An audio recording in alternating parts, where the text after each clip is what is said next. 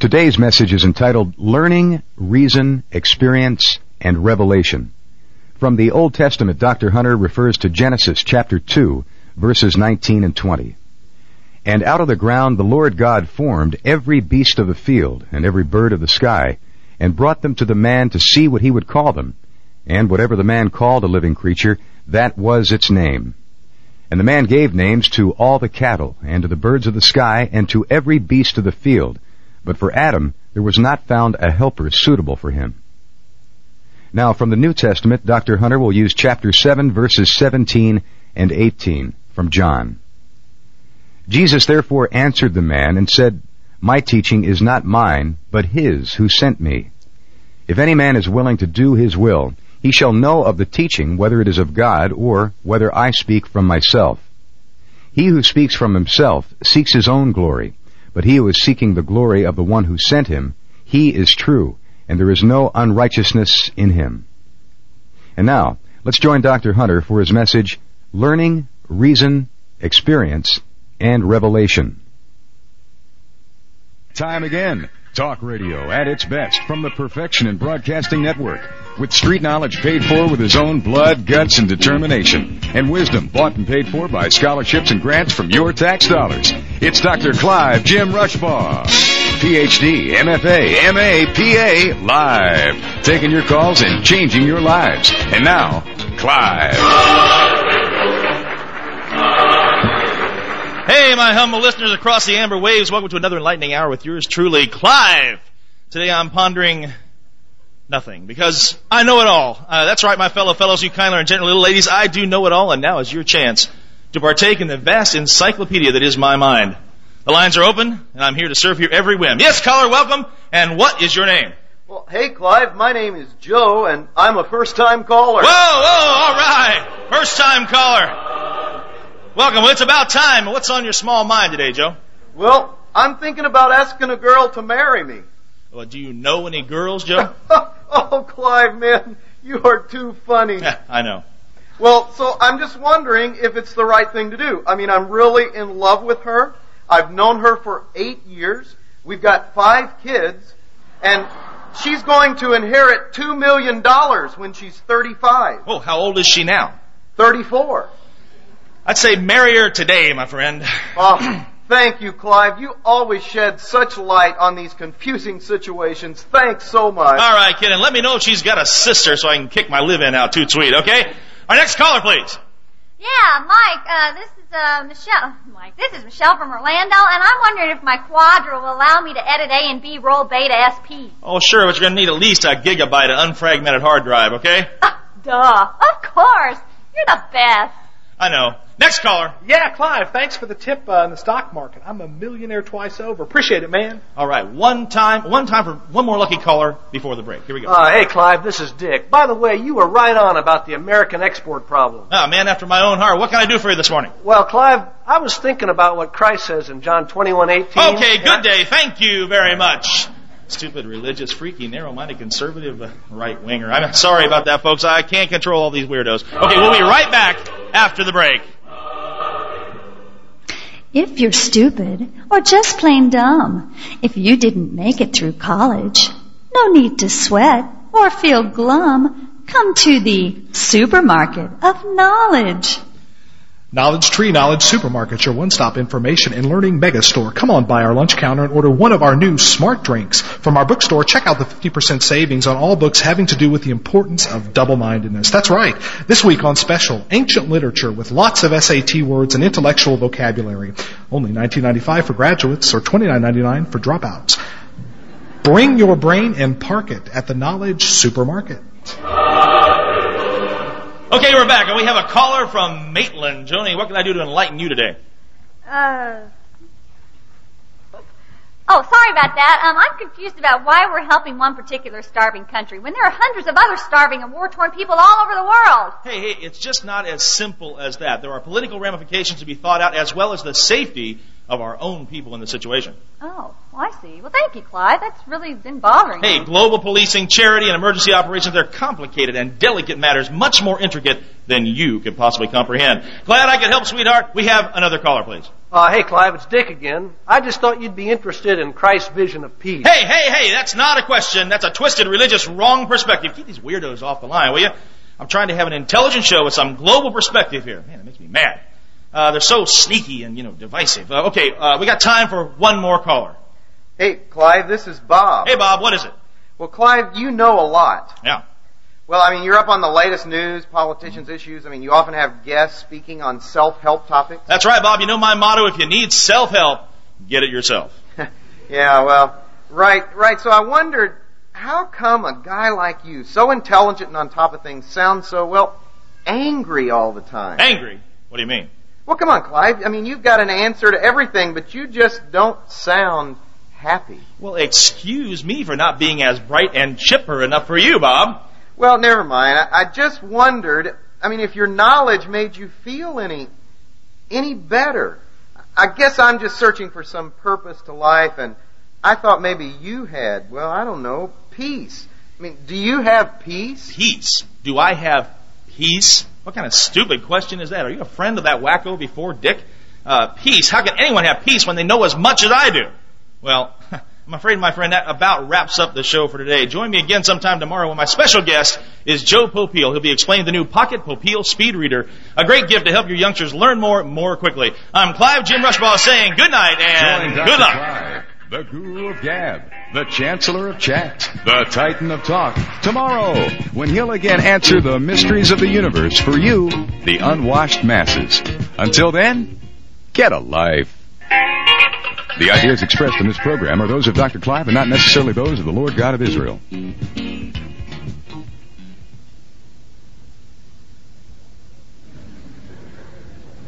Well, now, what in the world did that have to do with God? That's what we're here to answer. That's what all of us are here to answer. Because Christianity is not just a matter of being religious in church. Christianity is a matter of comprehending how God works both inside and outside the realm of His chosen and His particular people. What we tend to link with learning, you know, there, there, we're going over the five areas into which God deposits Himself and purpose. And one of those areas is learning. And what we tend to link with learning was just demonstrated in that little skit. That is an accumulation of knowledge that breeds arrogance, but it also breeds fragmentation and frustration. It breeds anger. And it breeds, as if you listen to, to talk shows, they are uh, highly confrontative. That's how they make their money. Is being controversial and, and the clashing of opinions and so on and so forth. Really, only one opinion is expressed. Only one venue of opinion is expressed. That's why they they uh, they have the shows that they do. But please know that our starting place of learning in the world goes like this. The more knowledge I can accumulate, and the more of a uniform world perspective that I can put together within myself, the more I will have it all together. But it's proved just the opposite by people who look for purpose in what they know. Turn uh, in your scriptures, if you have them, to the Gospel of John. While you're turning, let me go over once again what the mission of Northland Community Church is and what our theology is. The mission of Northland Community Church is to bring believers to maturity in Christ. Where that has application to the area of learning is this. We have a reformed perspective. That is, that we don't agree that there is a division in the world between secular and sec- uh, secular and sacred, and God only operates in the sacred. We believe that God operates in all the world, that God never lost control of the secular, even though it is unbelieving, even though it is uh, destroying itself, even though it is creaming people with wickedness. We believe that God is still in that realm, operating to bring about His plan. Now that seems uh, uh, contradictive, that God could operate in such a, um, uh, a destructive arena. But yet, it is the whole idea of revelation that will point us to the understanding that God is still in control. God is still in control of the areas of the world and the areas of your life that have not particularly been brought under His named dominion yet. And it should give you a wonderful sense of peace that God is operating throughout that whole arena instead of just having his hands tied into what we don't understand that is connected with God. If we succeed in this church, we will have a whole group of people that can see God's operation no matter where they look. They will be able to see it in the Christian realm, but they will also be able to see it in the non-Christian realm. Now, read with me, please, a passage. First of all, uh, you remember the passage that we're that we're coming from here, and that is the passage uh, in second. Uh, I'm sorry, in Genesis chapter two. I will just read it very quickly for you. All of these messages come out of uh, the Eden uh, story. There came a time in Eden when God initiated learning. Um, it says in chapter 18, um, then the Lord God said, "It is not good for the man to be alone. I will make a helper, help him, make him a helper suitable for him." Now, he didn't do it right away. He went through a process of learning for man. Out of the ground, the Lord formed every beast of the field and every bird of the sky, and brought them to the man to see what he would call them. In other words, the first scientific experiment of the categorization of the world, of the looking at the nature of how the world was created, was brought about by God. He's the one that initiated it. God brought them to the man to see what he would call them. Now follow along uh, with, with uh, what I'm telling you here. It says, and whatever the man called a living creature, that was its name. And the man gave names to all the cattle, to the birds of the sky, and to every beast of the field. But for Adam, there was not found a helper suitable for him. And so, in other words, the first scientific experiment is performing two um, um, tasks. One is that it is categorizing the world and it is taking in knowledge from the world. The process of naming in the Bible is a process of citing and discerning the nature of a thing. And so therefore being able to identify it. There is also, the second task is to see how that thing relates to you so that you know that it's not just you isolated in a world, but the world does relate to you. That's when the guy, and Adam found that there was not found a helper suitable for him. He'd gone through all of the animals. He'd found their relation to each other, found their relation to himself, and he knew it still wasn't what he needed in this particular capacity. So therefore, there are two realms here. One is the rational characterization of the world, reason, and the other is how it relates to you, experience. All right? Now, if you go along after the fall, there is a decided fragmentation of those two avenues of learning. Um, let me let me go a little bit with this before I get to John. Um, you can trace it through the history of the world, through the history of practically every philosophy and every science. As a matter of fact, if you go back into the classical period when, when uh, men were thought to be the wisest, you will see this same fragmentation. The philosophers in 400 BC, for example, or 200 BC even, uh, uh, Plato and Aristotle, some of the wisest men that ever lived. The philosophers that, that were great theorists, Archimedes and uh, Euclid and uh, um, a, man by the name of Hieron of, of Alexandria, they, they called him Hero, um, were brilliant people. But they were deductive, logical theoreticians. They observed the world and they deduced how the world operated, and many of them put that operation in mathematical formulas.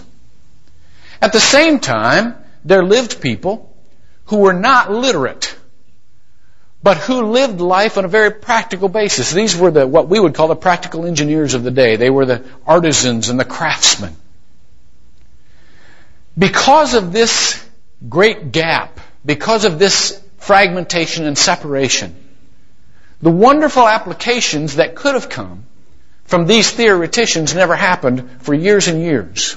Because the theoreticians in their mind said, it's not my job to seek out what is, what is the practical implication of this for all of mankind. It's just my job to discover knowledge. Because these people were illiterate and could not read the, the, uh, um, the theories, the formulas of the philosophers. It took sometimes hundreds, sometimes thousands of years to put into practical application for us all what they had reasoned out. For example, you rem- remember Archimedes as one of the great uh, theoreticians of fulcrums and pulleys and you know the, the, the wheel and the screw and how to lift heavy weights with very little effort. The fact is, Archimedes didn't do much in the way of practical application. And, and because he had it all figured out and nobody could read his theories, it was a couple hundred years before they could really bring about in a practical application what he had discovered. The same thing with Hero. He discovered the application of power by steam. Now he did do a few little things just privately, just playing around. He made the first power by steam, believe it or not, came through toys. He made little toys that were steam operated. One of those little toys had a, uh, uh, a turbine in it. The, the turbine, for practical use though, was not really harnessed for another thousand years. You know, we could have invented the steam engine a thousand years before it, before it happened. But it wasn't invented because of the separation of this fragmentation. Could I say to you that the same thing has happened in Christianity? There are people over here who study Christianity again and again and again and come up with all of the theories and, and, and deduce how God's made the world, but they haven't got a clue how to live it out in regular life. And most of the people who are Christians, who have their lives full of kids and, you know, peanut butter stuck to the wall and, and, you know, running car taxi service here and there and all of that kind of stuff, really have a struggle with how God is arranging their life because they have not educated themselves in the Bible. They are illiterate. The answers that we need, the mentality we need is in the revealed Word of God. But these people, out of, for many reasons, feel like they can't understand the Bible. So they don't read it. And the gap is still not bridged. Now let me tell you the wonderful part of Revelation. Revelation is the dynamic by which God relates. Watch, be careful here. Doesn't combine, but relates all of the avenues of life. And it is that process by which every once in a while He gives you a glimpse at what He's doing with your life that is far beyond your control, far wider than anything you've had to do with and it gives you confidence that God is still Lord of the universe. When most Christians think about Revelation, they think in terms of natural theology. They think in terms of if I can just figure out this world enough, you know, because God has made himself evident in general revelation. Is in the way the world's made up. You know, Psalm 19, the heavens speak of your glory day to day, speech pours forth. And there are people who go out into creation and say, man, there is a God. There is a God. But there is a faulty kind of theology that grows from that general revelation called natural theology. Say Thomas Aquinas was a, was a builder of this kind of theology. He thought that if we just studied the world long enough and knew enough about it, we would end up with an accurate theology of who God was. Turn to the first chapter of 1 Corinthians. Let me show you something. I'll get back to that John 7 chapter in a minute. Look at verse 21, what it says.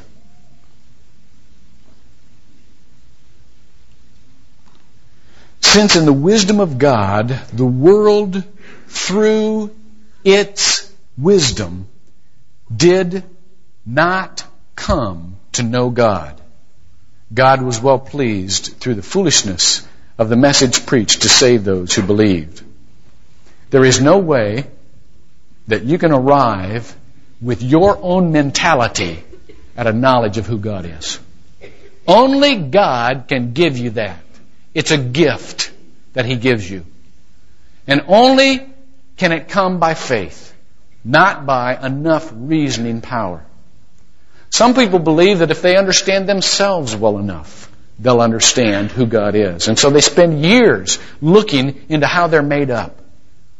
And there is a part of general revelation that was given and deposited within us. We know in our heart there's a God. We know before we're ever taught about God that there's a right and a wrong. We have a sense, an innate intuition that there is somebody out there who is our master. It says that in Romans chapter 1, verses 19 through 21. It says, look, God made it evident within them, within them, so that they are without excuse. But again, it's not in reasoning from the world that we can ever come to understand the world.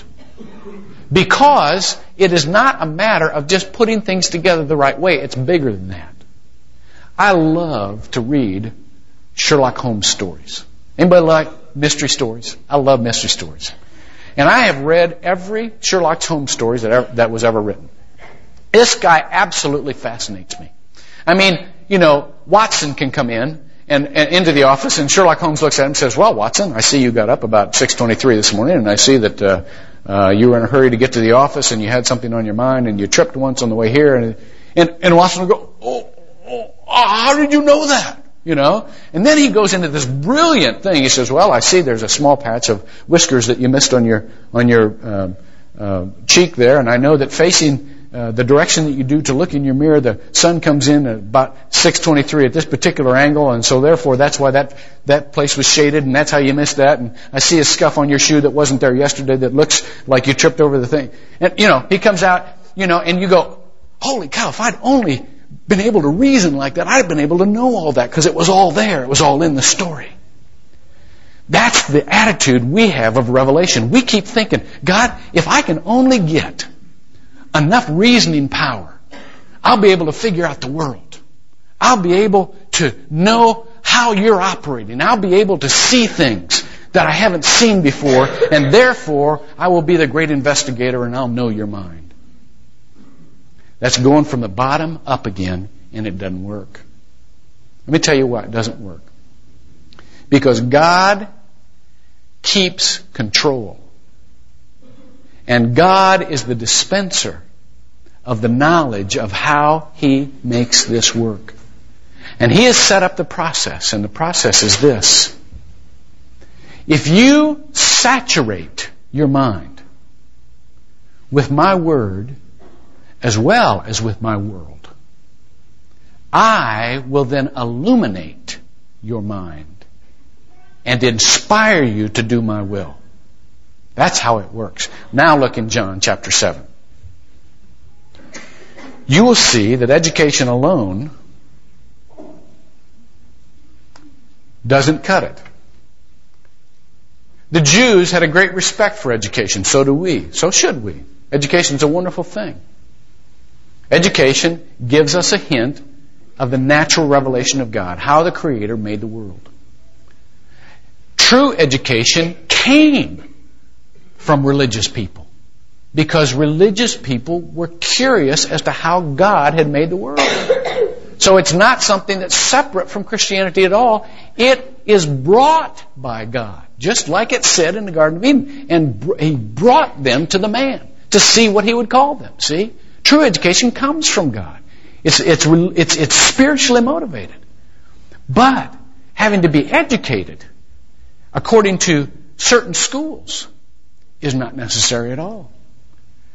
Because what's necessary to see how the world operates comes from God. As many crimes as Sherlock Holmes could solve, he could never stop crime. He could only think of solutions to particular problems.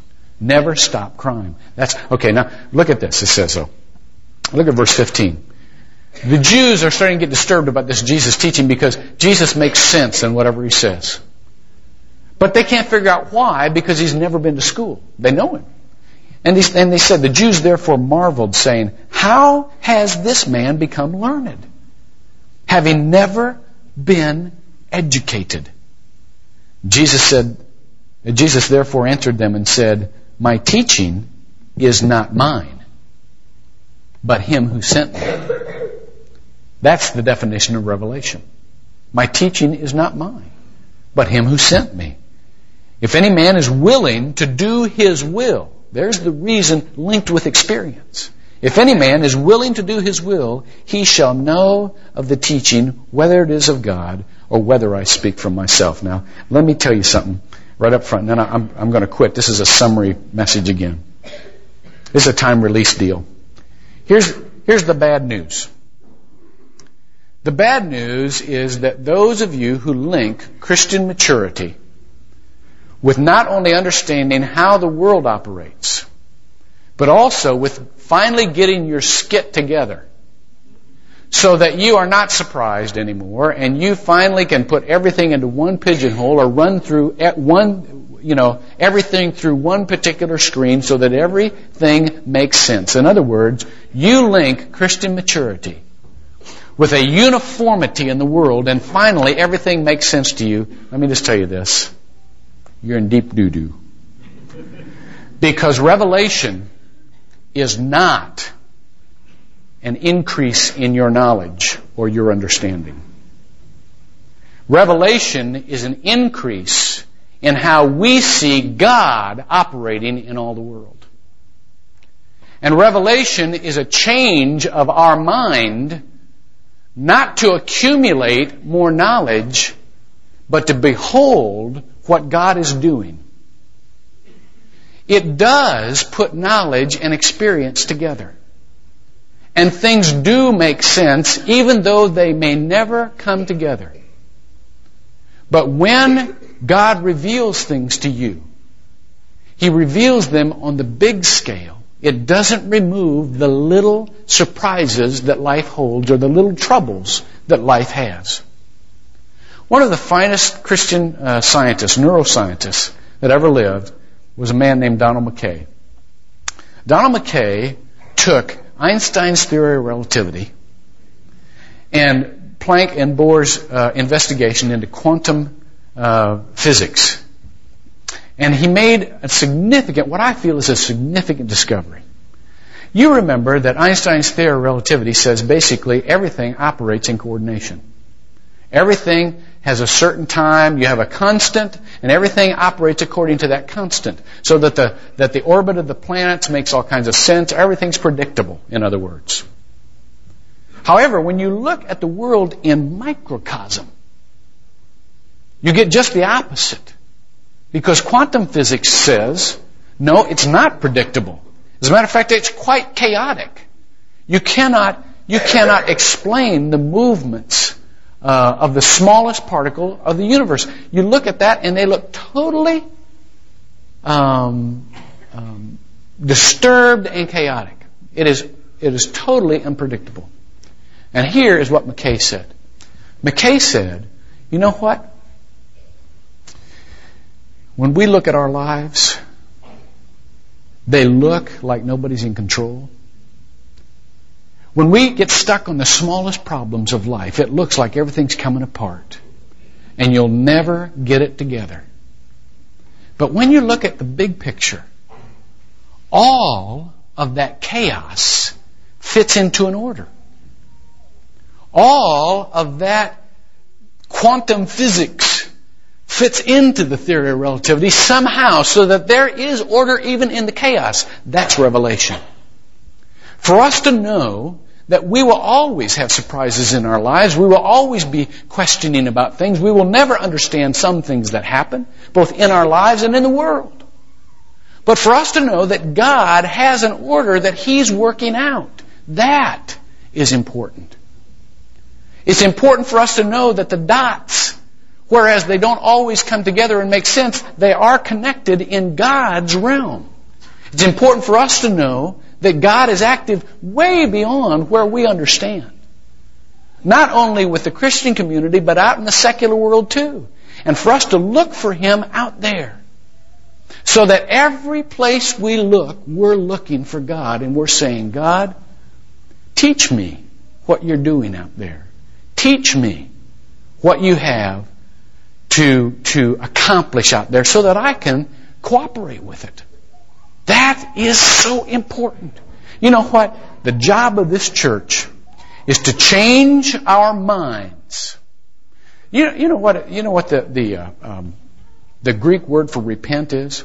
First word Jesus ever said, as recorded in the Gospel of Mark. First first command. He said, "The kingdom of God is here. The time is at hand. Repent and believe in the gospel." You know what repent means? The Greek word is metanoia. Meta meaning after or, or change, and noia comes from the, from the, from the word for mind, nous. Change your mind. That's what repent means. Most people think that repent means behavior modification. It's not a behavior modification. It is a whole new perception of how the world operates and who's operating it. When Jesus said repent and believe, he was saying, look at God. Look for God and live your life accordingly. Live in the security, eventually he would say, live in the security of what God will reveal to you about what He's doing, not in the security of your own knowledge or your own understanding. As a matter of fact, the Bible said, had said for years, lean not unto your own understanding. In all your ways acknowledge Him, and He will direct your paths. So therefore, revelation is not about learning more. It's about allowing God to fit together the pieces. And not to rush to organize the world, but to be loose enough about it that He can fit the pieces as you're going along. That's what takes faith. That's what takes faith. Because the easiest thing to do when we get uncomfortable is to rush and organize the world for God. Is to jump to conclusions and say, I'm going to solve this. God's taken too long. Well, God isn't taking too long. And before, we can't move before the pillar moves. You know? We are not to go before He goes. Um, uh, uh, uh, let, me, let, me, say one more thing. Yesterday, I, I, I realize this is all theory, but this is going to make sense to you later. When you get out there and you say, I don't understand this, remember this. You don't need to understand it. Just look for how God is working, and if you can't see how He's working yet, you will. God will give you wisdom. God will give you wisdom. It will eventually make sense to you. One of the things that, that happened yesterday here was one of the, this is one of the neatest meetings I've ever been to at Northland. I mean, I love this. There's about 15 of the leadership that came together. We started talking about the future of Northland. And of course, we started out very organized fashion, you know. What's the vision God's given Northland? What's our niche? What are the ministries that we need to accomplish that vision, and what are the facilities that we need to accomplish that vision, or those ministries, and so on and so forth? Very organized, very rational, you know. Then we got onto this conversation about this land next door here that I got, you know, frustrated about last week, you know, because God just plunks this thing down. We've got, we're all ready to go on our plans, you know, and you know, by management, by objective, we should have gotten this thing started a long time ago. You know, we just should have, you know, but we didn't, you know, because there wasn't a sense, you know, of God bringing everything together yet. So we just kind of waited and people were getting impatient. And how long is this picture going to be on the wall out there before we lay a brick? And you know how, you know how we are, you know, come on, let's do something. God say do something didn't he? Well, yeah, he did. We just don't, we don't have a sense yet. It was such a neat, there was like a revival that happened in this meeting yesterday. Because we, we started talking about this acreage over here. And God has given several of us a distinct vision for the people that God wants to include in the ministry of this church. And they're not the people that are just the people that are already here. We've talked about the kids and, and so on and so forth. Well, we, we connect that. I mean, there's something in us that connects that with a community center. That would, that, where people could just come out and hang out with Christians. Not, not, uh, uh, it certainly would be an evangelistic effort. Because another thing God has done recently is just lit our fires for, for, for getting people whose lives are falling apart and telling them there's an answer here. You don't have to live like that. So anyhow, we, we just got on this thing and, and we began to talk about the people who need us and need us to pour our lives out for them. The people who need the Lord and the price that we were willing to pay for those people. And all of a sudden, we weren't talking buildings anymore. We were talking people. And, and there was such a sense of, of, I'm willing to give up anything I have or anything I am to pour my life out for those people.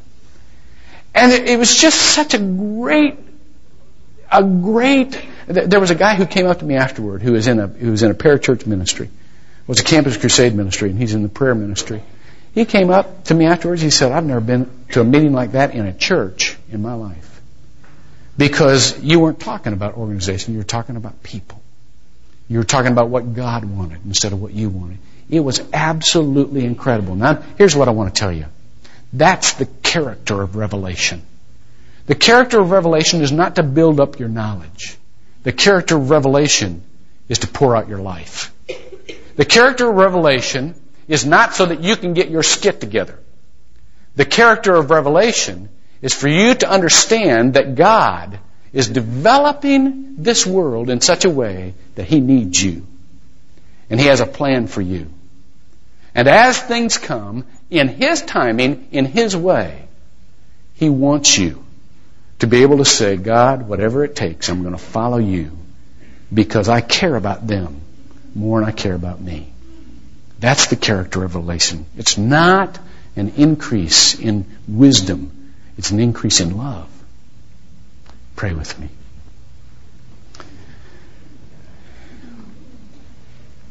God, there are a lot of us who would, love, would just love to be smart. and so we spend all of our time saying, God, help me understand. Help me understand. And then when you don't help us. We take things into our own hands and we go to that tree of knowledge because the fruit is desirable to make us wise. Lord, let us wait on you so that we can have a fullness of the picture you have of this world. Help us, Lord God, to desire you in our lives more than we desire an increase in our minds. And please, as we can obey, as we can be in your will, as we can follow you, reveal to us that which you would have us be and do, so that we can increase your glory, so that your name would be lifted up above all names in this earth, and so that we can say with confidence, this world operates way beyond my understanding, but it operates not a bit beyond my Father's control. We love you. Help us to trust in you. If there's anybody here this morning, God, that it does not trust in you personally, that has just believed in you intellectually, but has never put their lives into your hands, has never accepted Jesus Christ as their Lord and Savior, but they want to, let them open their heart right now and say, God, I've lived separately from you. I've believed in you, but I've lived separately. And I don't want to do that anymore. I want to be a part of what you're doing centrally in the world, and I want to be a part of your family so that I can understand and cooperate with the plans you have for this whole world. And for the rest of us, Lord, who have said that prayer, continue continue to help us lift you up. In Jesus' name, amen. Please stand for benediction.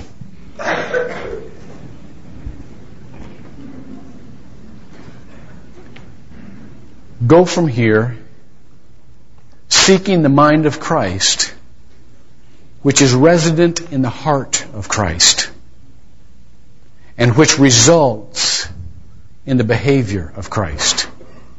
It's in His name we pray. Amen.